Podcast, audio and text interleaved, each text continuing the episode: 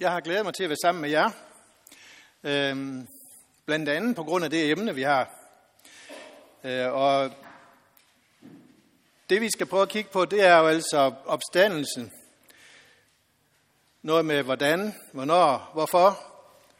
Øh, eller hvornår, det kan godt være, at vi ikke helt finder ud af det, fordi opstandelsen hænger jo sammen med Jesu genkomst. Og øh, ja, det kommer vi så også ind på, inden vi er færdige. Det er sådan noget af det, jeg har excelleret en del i. Og jeg har taget et par bøger med, der handler om Jesu genkomst, så dem kommer vi lige lidt mere ind tilbage til. Men øh, vi skal begynde med at, at lægge det i Guds hånd igen. Tak, Jesus, at du blev menneske for at blive frelser for os. Og tak, at du er her med en hilsen til hver enkelt af os. Her hjælp du os til, at vi kan tage imod det, du vil give os. At vi giver dig ret, når du taler til os. Amen.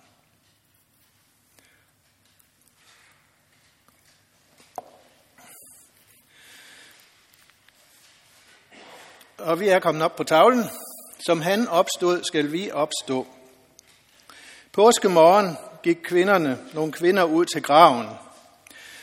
Og øhm, vi prøver at følge lidt, hvad der skete i løbet af dagen i Lukas evangeliet kapitel 24.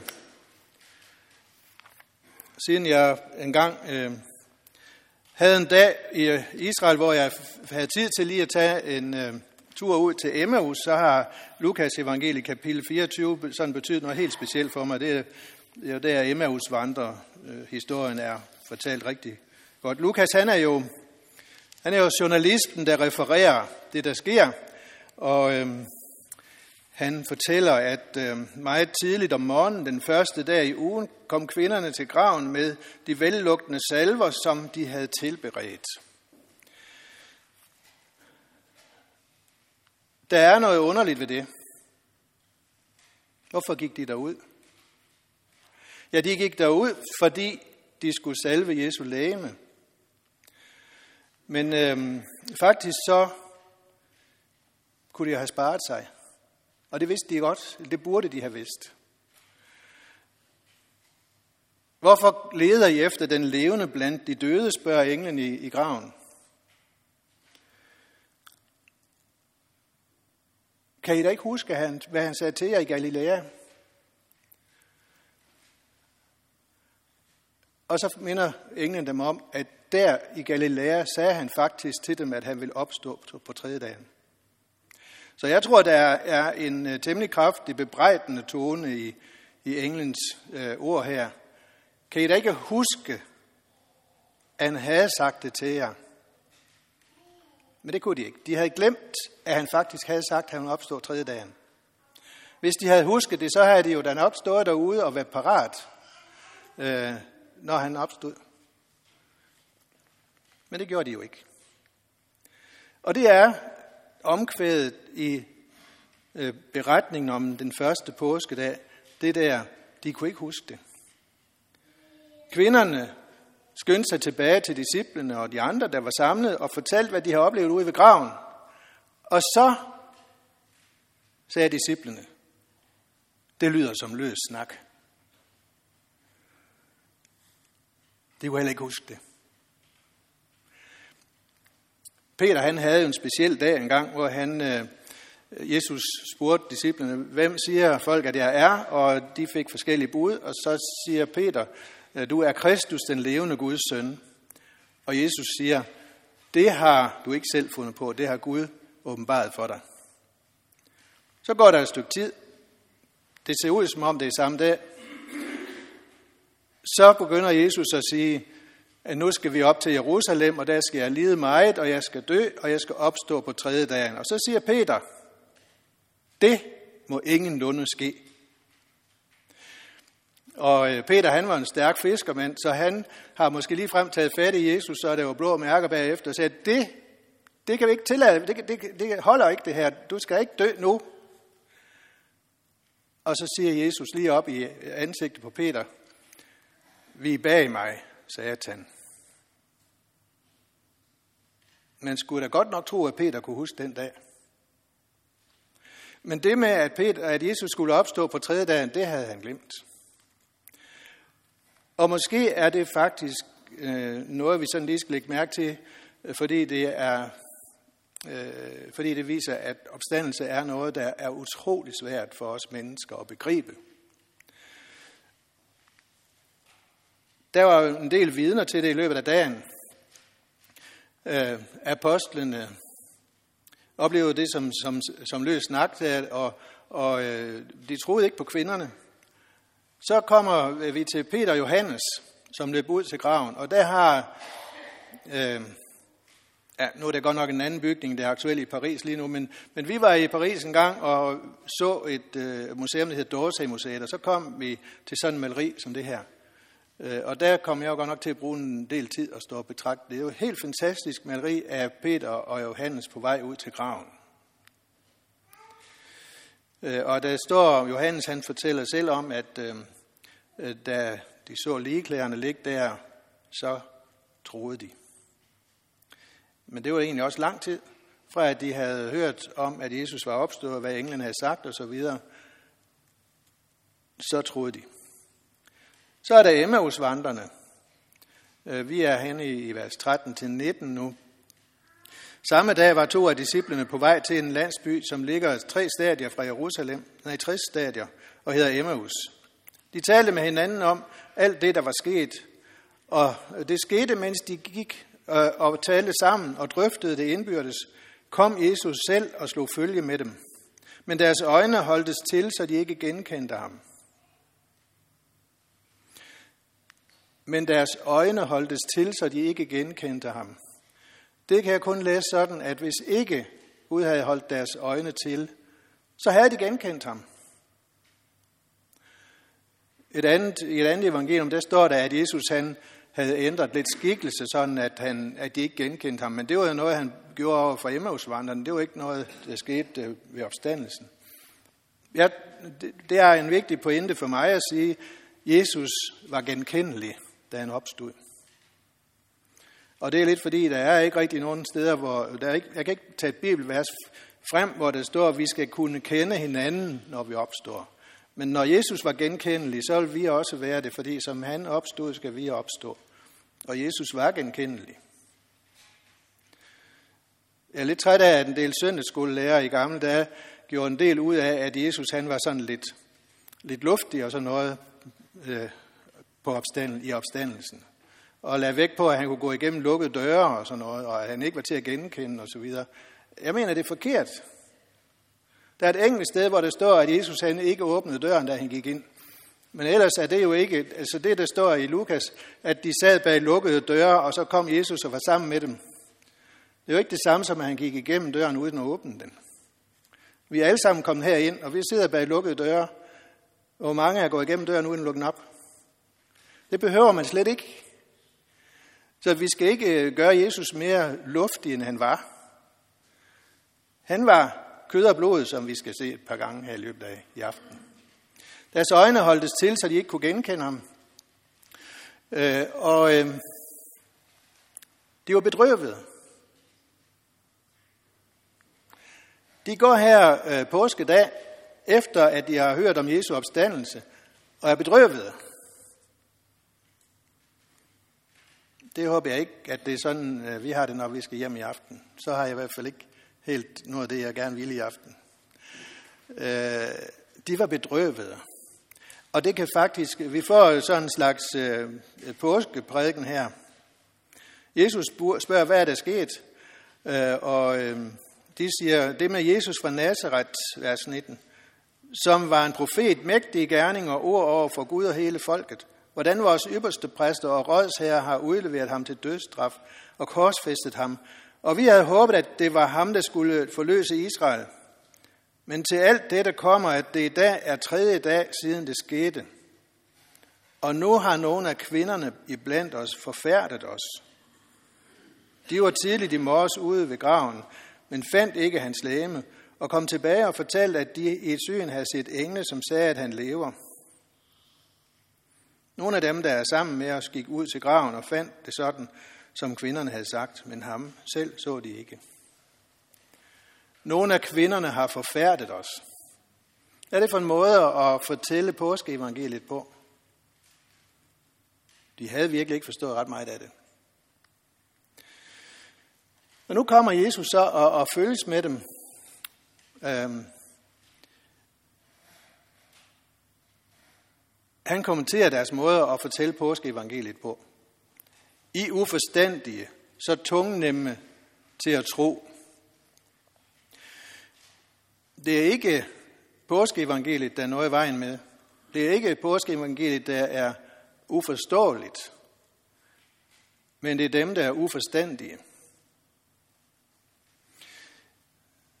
Jeg er helt enig i de ting, Ulrik sagde om, om den sang, salme, vi sang, at det er, øh, det er påskes salmen over alle. Og vers 7 er det bedste. Vers 7, det er det, der både siger noget om hjerte og tanke. Øh, og det kan jeg godt lide, når, øh, når teologien præsenteres som noget, der både er for hjerte og tanke. Og teologi, der, der er det jo altså den teologi, vi alle sammen skal interessere os for. Det er for hjerte og tanke. Og det er ikke sådan, at påskeevangeliet er uforståeligt. Det er ikke sådan, at det ikke er muligt at forstå det. Men det ligger ikke umiddelbart for os. Vi kan ikke gøre det uden videre. Vi kan kun gøre det, når Helligånden åbner det for os. Og det, som er øh, gennemgående for påske, der er selvfølgelig, at øh, disciplene havde ikke fået Helligånden endnu, for det, der var jo 40 dage til pinse. Så de har ikke fået Helligåndens hjælp, og jeg tror, det er derfor, at det er så fuldstændig øh, håbløst for dem at få fat i, hvad opstandelse er.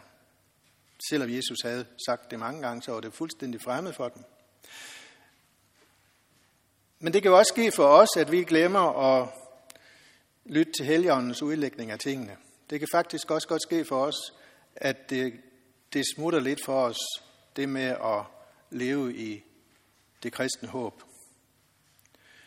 Og det kan også desværre også godt ske for nogle præster. Mange steder i Danmark, når menigheden samles øh, på søndag for at blive opbygget ved at, at høre påskeevangeliet, så vil prædiken sige noget om, at øh, her snakker vi om, at livet har vundet over døden. Her snakker vi om, at, at øh, ganske vist kan vi ikke vide, hvad det er, ligger bag døden, men vi kan trygt lægge det alt sammen i Guds hånd. Og der ligger det godt, vil præsten sige mange steder. Og der skal vi lade det ligge.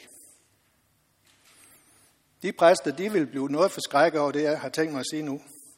For jeg mener faktisk godt, at det kan lade sig gøre at sige en hel del om, hvad der venter os efter døden. Det er Bibelen nemlig, det har Gud åbenbart os igennem Bibelen. Så de præster, som siger, at vi kan jo ikke vide, hvad der venter os efter døden. Vi kan bare lægge det i Guds hånd, og så kan vi glæde os, fordi vi ved, at han vil os det godt. De har det ligesom disciplene den dag. De har glemt, at Jesus faktisk har udlagt teksten, så vi kan vide en hel del om, hvad der venter os efter døden. Og det er jo noget godt, Hvorfor skal vi så ikke beskæftige os med det? Hvorfor skal vi ikke fordybe os i det? Jo, det skal vi da også. Evangeliet om opstandelsen ligger uden for vores forestillingsevne, men den ligger ikke uden for vores muligheder for at få fat i den, for vi kan bede Helligånden om at åbne det for os. Og så kommer vi til den her fantastiske øh, forkyndelse, som Jesus kommer med. Øh, det var jo det, jeg fik ud af at, at gå en tur fra Emmaus og til Jerusalem. Jeg må indrømme, at da jeg gået en time, så kom der en bus, og så stod jeg på den. Så jeg har ikke taget hele vejen fra Emmaus til Jerusalem øh, på gåben. Men det gjorde de her. Øh, og øh, da, da de opdagede, at det var Jesus ved øh, måltidet, så styrte de tilbage til de andre, og øh, de snakkede sammen. Herren er virkelig opstanden, eller opstået, vers 34. Det snakker de sammen med disciplene om, og, og han er set af Simon, det har vi vist ikke lige en beretning om, men det, det var han så åbenbart, og så kan det jo ikke blive større i discipleflokken. Øh, er det jo Peter, Simon Peter, som, som er den, øh, der ligesom, når han er set af Peter, så må det jo stå fast. Men han blev altså også set af, af kvinderne og Maria og Emmausvandrene og, øh, ja, og Johannes og så videre. Så han var set af mange, og det snakker de sammen om. Og så kommer vi hen til vers 36, som, øh, ja, som må være sådan en slags klimaks på den aften. Mens de talte om dette, stod han midt i blandt dem. Og så blev der da lovsang. Ikke også? Eller hvad? Ja, det kunne man næsten ikke forestille sig andet. Fred være med jer, siger han. Der står der vers 37. De blev bange og forfærdede og troede, at det var en ånd, de så.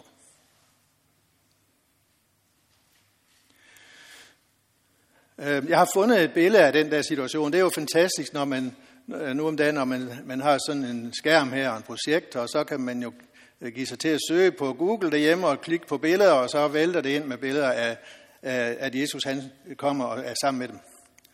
Og hvis nu det så sådan derude, så kan jeg godt forstå, at de havde en fornemmelse af, at det var en ånd, de så. Men øh, der var heldigvis også et andet billede,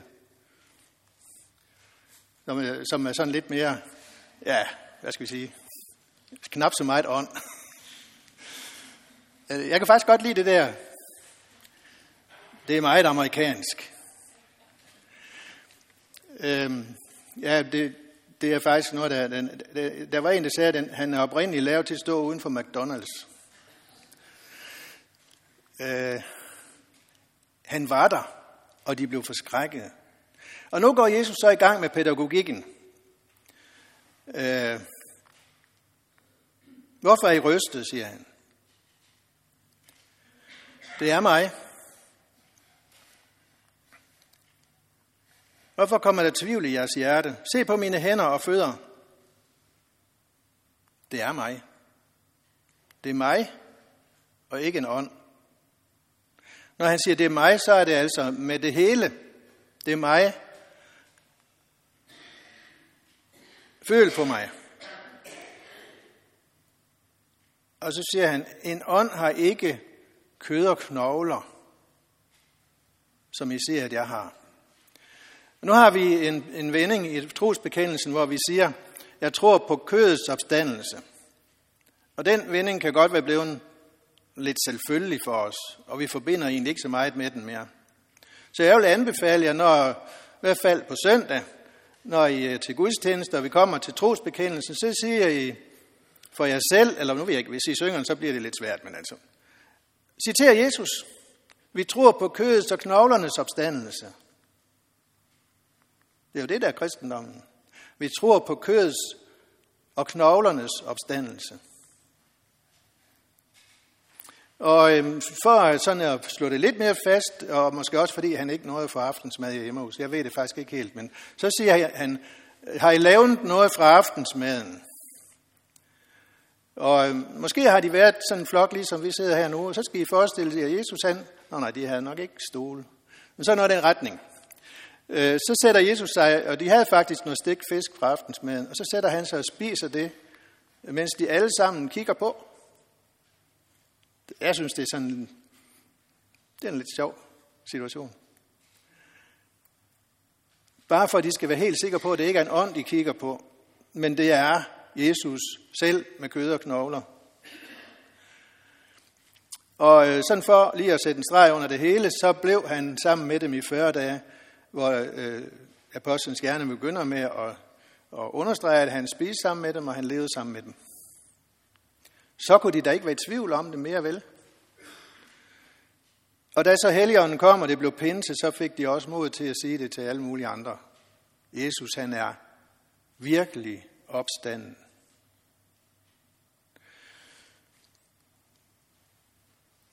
Altså med kød og knogler. Og så kommer vi til det, som er emnet i aften. Øh, som han opstod, skal vi opstå. I Filipperbrevet kapitel 3, vers 20 og 21 har vi sådan øh, det vers, som synes, jeg efterhånden synes, det samler det allerbedst. Vort fornedrede lægeme for skikkelse som hans herliggjorte lægeme. Hvad var det for et ord, der lige forsvandt to steder i teksten der? Læme. Det er ikke så svært, men det, nu bruger jeg også lidt pædagogik. Læme. Det handler om hans læme, det handler om mit læme. Mit læme for skikkelse som hans herliggjorte læme, hans opstandelseslæme. Der er kun et punkt, hvor Jesu læme adskiller sig fra vores læme i opstandelsen, og det er, at han bevarer sårmærkerne. Vi slipper for alt det. Briller og høreapparater og kørestol og rollator og hvad har vi slæbt med os? Men han bevarer sårmærkerne, og det er jo fordi hans sårmærker er øh, hæderstegn. Det er ligesom det, der er omdrejningspunktet for, at vi overhovedet er med i opstandelsen. Som han opstod, skal vi opstå. Vort læme for skikkelse som hans herliggjorte læme. Opstandelseskapitlet over dem alle, det er jo 1. Korintherbrev kapitel 15. Øh, og øh, ja, det er ret langt. Vi skal faktisk helt, helt hen til øh, vers... Nå, vi tager lige vers 22 med. For ligesom alle dør i Adam, skal alle gøres levende med Kristus. Det er afsynden, der nævnes først, og så er det frelsen. Ved et menneske blev synden en del af vores virkelighed, og ved et menneske skal, skal levendegørelsen, opstandelsen blive en virkelighed for os. Men hver til sin tid. Kristus som første grøden, altså Kristus som den første. Første grøden, det er jo det første næ af høsten, men resten, det, altså det første næ af høsten repræsenterer hele høsten. Og når øh, de gamle israelitter de skulle ofre første grøden til Gud, så er det som markering af, at hele høsten tilhørte ham. Så førstegrøden repræsenterer hele høsten. Sådan var de vant til at tænke om førstegrøden. Og så kalder Paulus her øh, Kristus som førstegrøden, altså han opstod som førstegrøden, og dernæst, når han kommer igen, de som hører Kristus til. Her bliver opstandelsen så, det er et af de mange steder, opstandelsen bliver knyttet sammen med Jesu genkomst. For ligesom alle dør med Adam, skal også alle gøres levende med Kristus. Her taler Paulus om fremtiden. Første grøden, som repræsenterer hele høsten.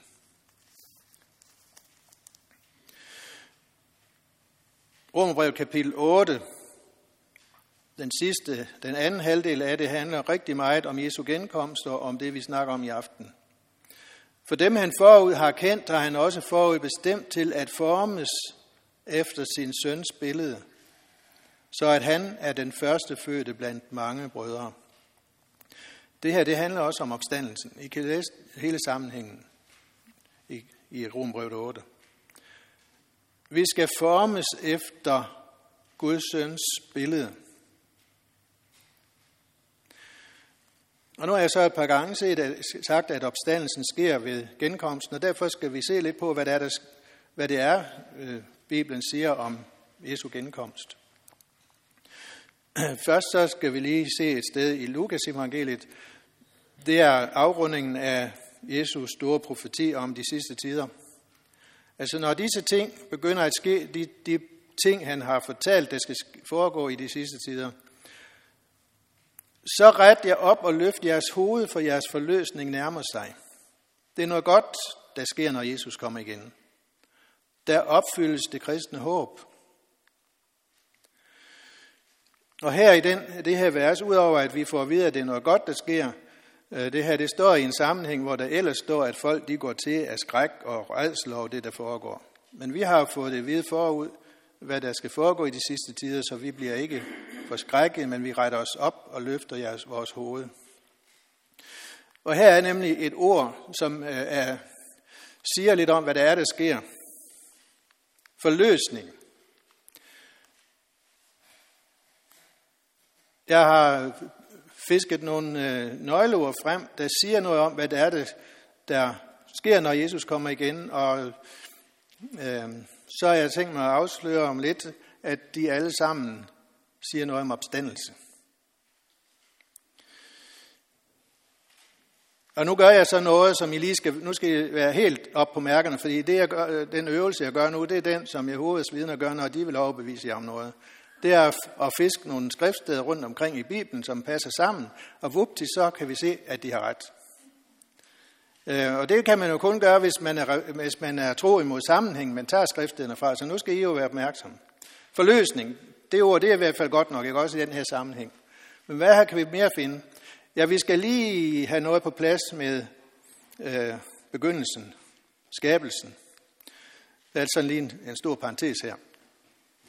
I begyndelsen skabte Gud, og alt var godt. Det konstaterer han faktisk selv. Syv gange i 1. Mosebog kapitel 1 siger Gud, at det han havde skabt, det så han på, og så så han, at det var godt. Det var paradis. Altså, ja, nu, nu hedder det måske, nu, nu tænker vi jo altså på paradis, fordi det er det, som blev, det blev kaldt dengang. Øhm, paradis, det er en, en have, hvor alt er godt. Og når Gud han konstaterer, at alt er godt, så betyder det, at det kunne ikke have været bedre. Han kunne ikke selv have lavet det bedre, og der er i hvert fald ingen af os, der kunne have forestillet os noget, der skulle være bedre end det. Det er jo paradis, alt var godt. Så kommer vi hen til kapitel 3. Så kommer syndefaldet, og syndefaldet det binder ikke alene Adam og Eva, men hele skaberværket, fordi Adam, måske fordi Adam og Eva er sat som forvalter af skaberværket. Det, det står der ikke, men jeg, det er sådan, jeg tænker, at Adam og Eva de trak skaberværket med sig i faldet. Sådan at skaberværket kom til at være i trældom under forgængeligheden. Det er et udtryk, vi, vi kommer til lige om lidt fra Bibelen. Skaberværket blev bundet af synd og død og øh, smerte, undergang, ukrudt. Ja, jeg, jeg, har, jeg er fantastisk glad for haven. Der, når jeg ikke har fået stress i løbet af de sidste 60 år, så er det fordi, jeg har øh, brugt meget tid i haven. Det kan meget anbefales. Men lige nu er det ikke aller sjovest, fordi lige nu er vi jo ved at skulle til bunds i ukrudtet. Øh, og det, var, det, får, øh, det får Adam direkte at vide af Gud på syndefaldets dag. Øh, fordi I har været ulydige, så skal du til at luge ukrudt i marken. Men der var så mange andre ting. Trældom under forgængeligheden. Og der skal vi så hen til Rombrev kapitel 8 igen. Skabningen blev, vil selv blive befriet fra trældommen under forgængeligheden og nå til den frihed, som Guds børn får i herligheden. Her taler Paulus om genkomstens dag, den dag, hvor menneskene skal opstå, og der bliver altså brugt øh, udtrykket, at vi får frihed i herlighed. Men også skabningen skal opstå. Skabningen bliver befriet fra trældommen. Så det var lige et par nøgleord. Befriet fra trældommen og frihed i herlighed. Jesus han har også et udtryk om, hvad der sker, når han kommer igen. Det er sjovt nok sådan i forbindelse med øh, en helt anden fortælling, som ikke handler om det her, hvor, hvor en mor siger, kan du ikke lige sørge for, at mine to drenge de får en plads ved, ved siden af dig, i, i, når du kommer i dit rige? Og så siger Jesus jo, svarer Jesus på det, og han, han indleder sit svar ved at sige, ved verdens genfødelse, når menneskesønnen tager sæde på sin herlighedstrone, der kalder Jesus den dag for verdens genfødelse.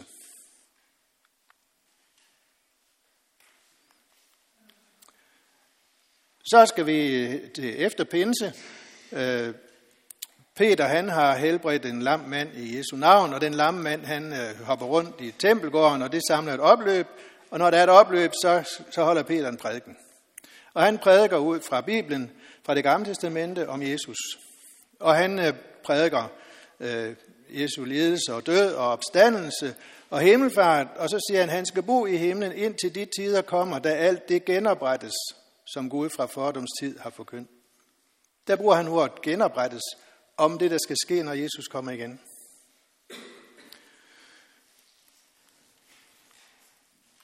Så skal vi hen til 1. Peters brev.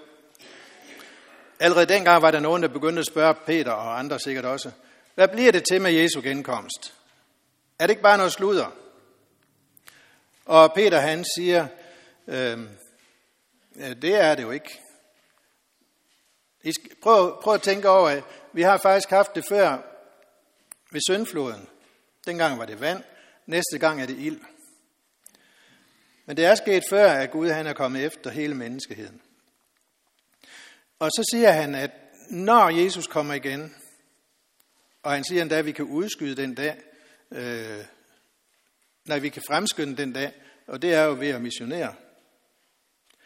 Når Jesus kommer igen, så venter vi nye himler og ny jord, hvor retfærdighed bor.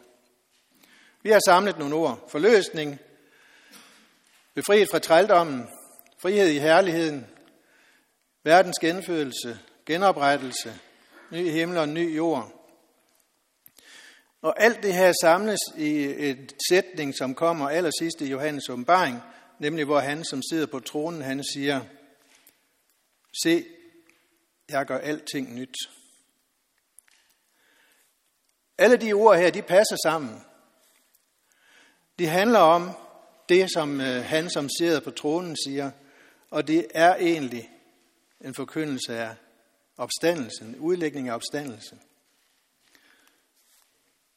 Det her det er fem helt almindelige ord. Så dem kan vi godt forstå, ikke også? Hvad betyder alting?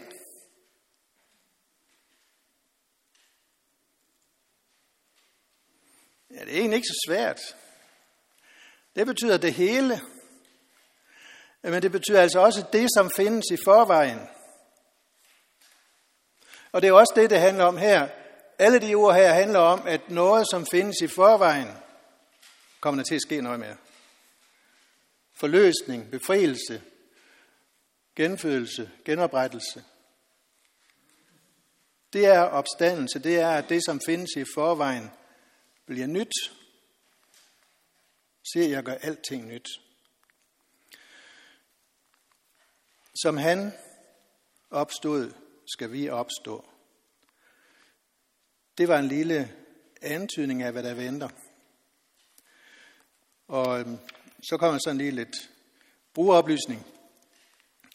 Øhm, de her slides, vi har set her med skrifterne og det hele på, dem kan I finde på en hjemmeside, det hedder genkomst.dk. Øhm, hvis I går ind under det, der hedder gratis materiale, så ligger der en, en fil, hvor I kan hente dem her og se dem hjemme på jeres egen computer. Og så ved jeg godt, der sidder nogen, som siger, at jeg har ikke sådan en computer. Jamen, det er bare ærgerligt. Så har I set det her. Men øh, der ligger det, og der kan I øh, få det genopfrisket. Der er selvfølgelig også mange andre spændende ting på den hjemmeside. Så har jeg et par bøger med her, og jeg skynder mig lige og, og siger, at jeg har en, lavet, skrevet en bog, der hedder Han gør alting nyt, som handler om de sidste tider Jesu genkomst. Sådan øh, opbyggeligt undervisende gennemgang af, hvad, hvad kirke folk har sagt, og hvad Bibelen siger osv. Øh, den kan I aften få for 170 kroner.